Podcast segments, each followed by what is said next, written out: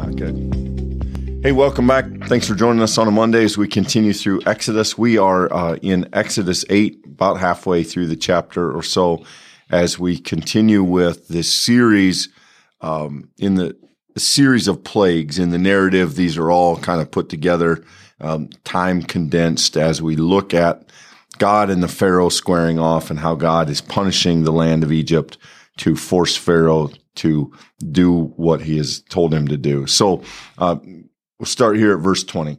The Lord said to Moses, Go early in the morning, present yourself to Pharaoh. As he goes out to the water, say to him, This says the Lord, let my people go, that they may worship me. If you will not let them go, I will send swarms of flies on you and your officials and your people and into your houses. The houses of the Egyptians will be filled with swarms of flies.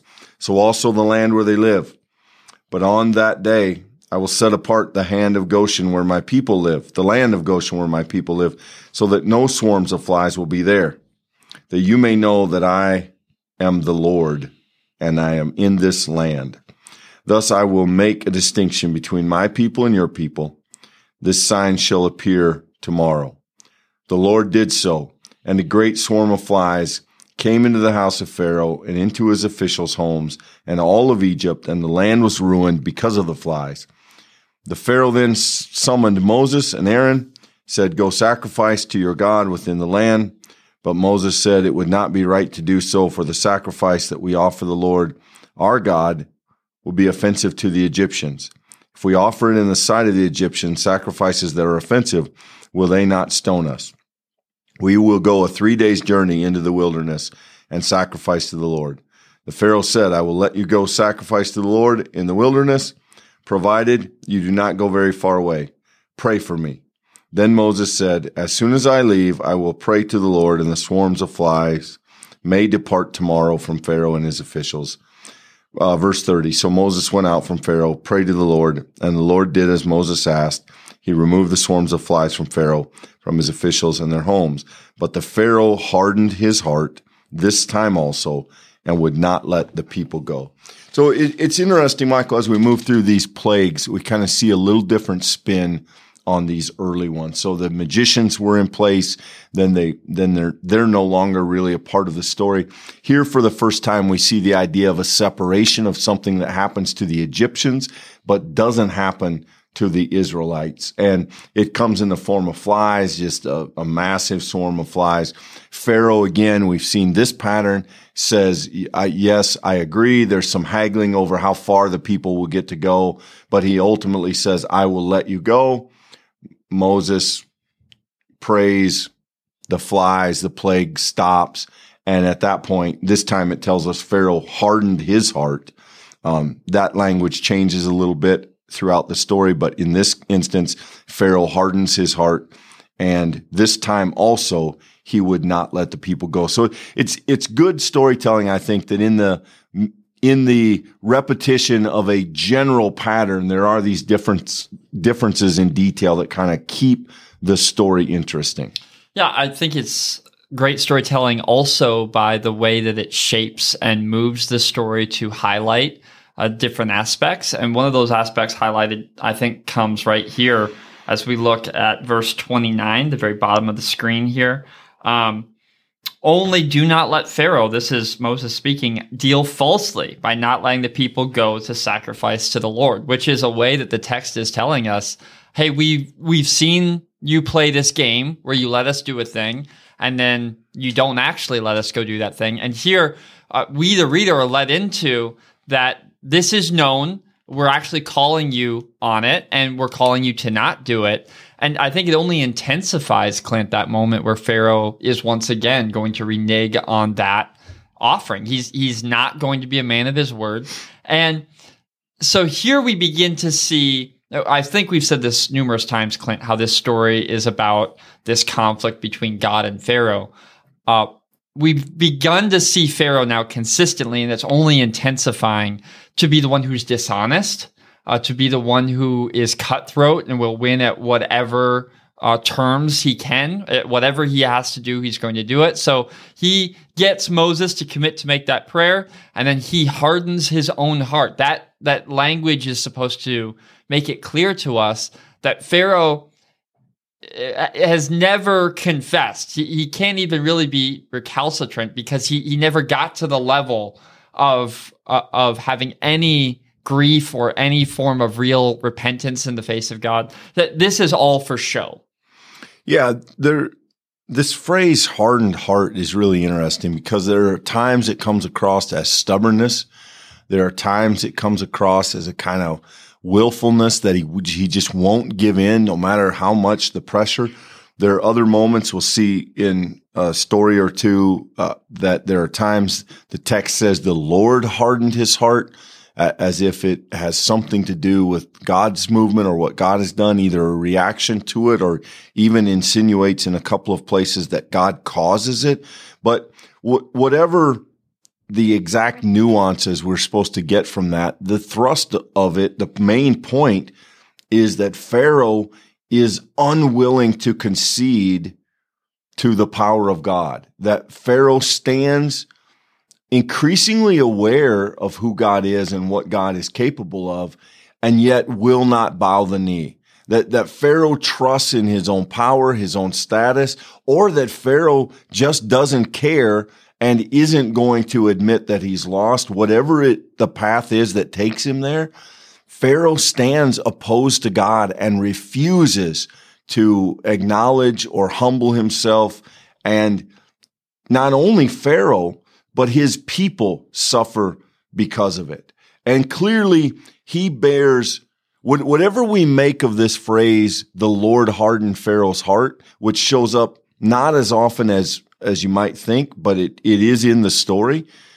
Um, the burden of blame here is on the Pharaoh himself. I mean, I, obviously, a book, a sacred book of Israel, is not a fan of this Pharaoh, but I, I think, you know, it's clear the way this story is told that he deserves uh, blame, I think, for some of what's happening. Yeah, so I think a really interesting detail here, which is new uh, as these plagues progress here, Clint, we actually find here as we get into this talk about where the sacrifice is going to be, uh, because here Pharaoh leads with this idea do the sacrifice, but do it inside Egypt. And imagine that idea do it with uh, in my control, do it within the place where I am the supreme authority and leader. And the pushback to that is, uh, you know, that the sacrifices that we offer, this is coming from verse 25, are offensive to the Egyptians. Um, so we're going to go a three days journey into the wilderness. We'll sacrifice to our God as he commands us. Uh, what's interesting, I think, about that, Clint, is that uh, Pharaoh wants to control the setting. Uh, he wants to control every aspect that he possibly can. And the the pushback is no, we're going to go into the wilderness. We're going to go into this place where we're we're separate, and uh, it'll be from there that the people will worship God. As the next plague will continue uh, in severity, uh, we, are going to begin to see that not only is this split between the people of Israel being saved from the uh, negative effect of the plague here, you know, um, th- they're being sequestered. Uh, as the plagues move on, it will become a serious matter of the protection of the people.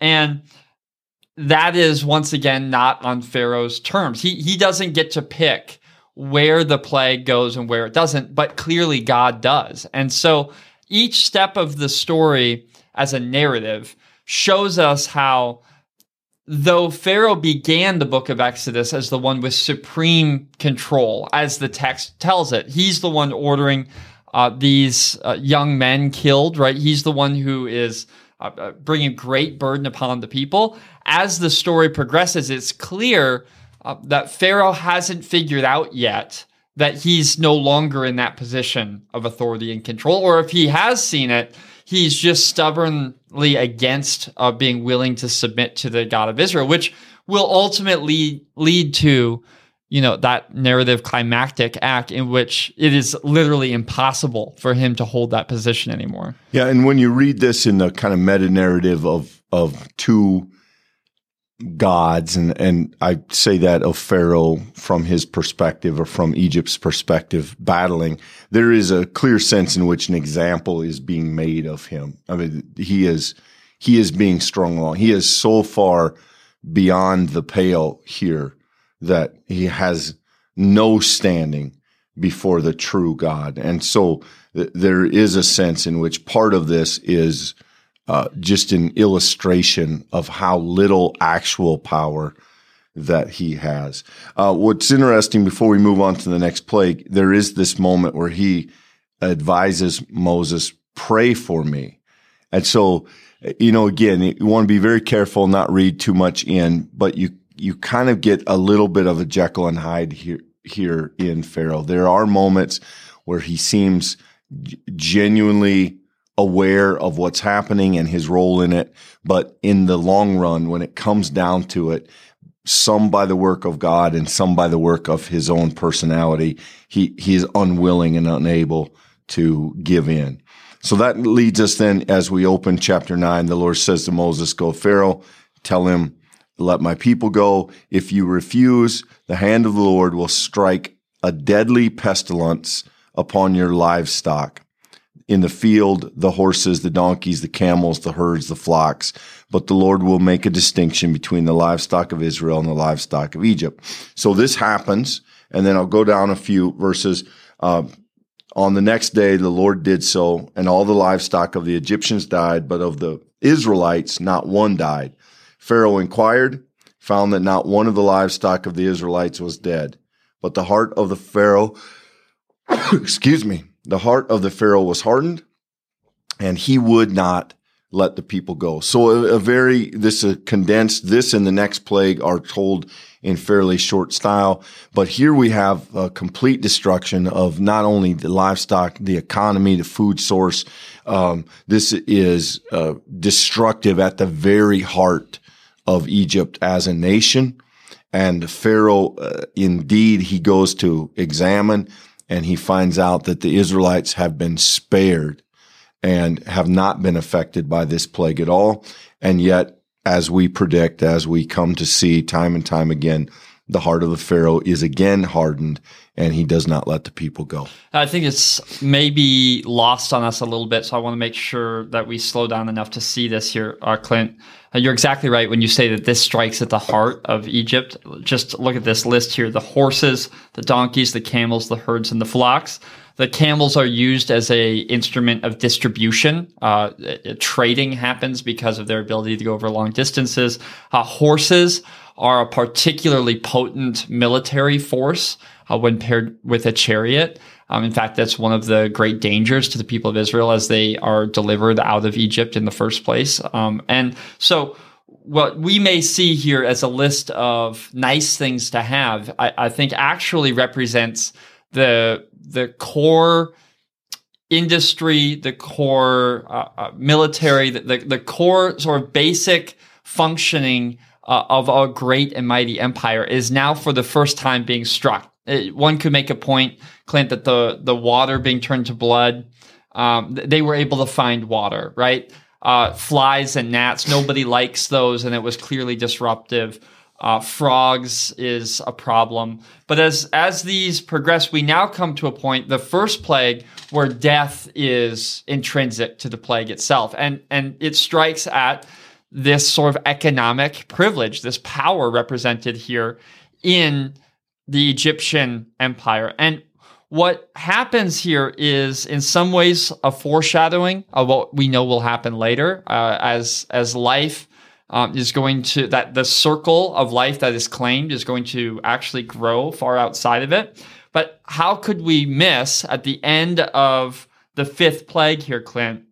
Here we're told the heart of Pharaoh was hardened. So here, the text does not explicitly say that he hardened his own heart, but rather his heart was hardened again. And I, I can't help but think if we're going to continue on through these parables, we have to, on some level, recognize the intended mystery that's happening here. As someone who, by, by forces both under the control and not under their control, they are, they have set themselves against the God of Israel and and now they continue to be trapped in this cycle much like that undertow at the bottom of a waterfall they're just trapped and and he just continues to spin around and the the text doesn't even mention anymore clint the idea that he has advisors or those Right. magicians. I mean, now it is Pharaoh and it is God, and those are the two characters. I mean, you got Moses coming in to to make these statements, but I mean, those are the two characters acting in this story. Right. And and that will will get a we'll get a brief um reappearance of some of those characters in in the next plague, which is interesting. But um I think I, I mean I think you're right, Michael. This story intends for us to understand that you know there are two primary characters in the ring. There are some supporting cast, but this is this is ultimately a battle between the God of the Israelites, the creator of the universe, and the power of the empire, the, the ruler of Egypt, who has um, taken upon himself to do harm to Israel and is answering for it and, and must answer for it before God. So uh, we will continue on with this tomorrow as we continue to look at some of what happens in this in this contest, in this story. Hope you can be with us. Thank you for being with us today. Yeah. Thanks for spending time with us, friends.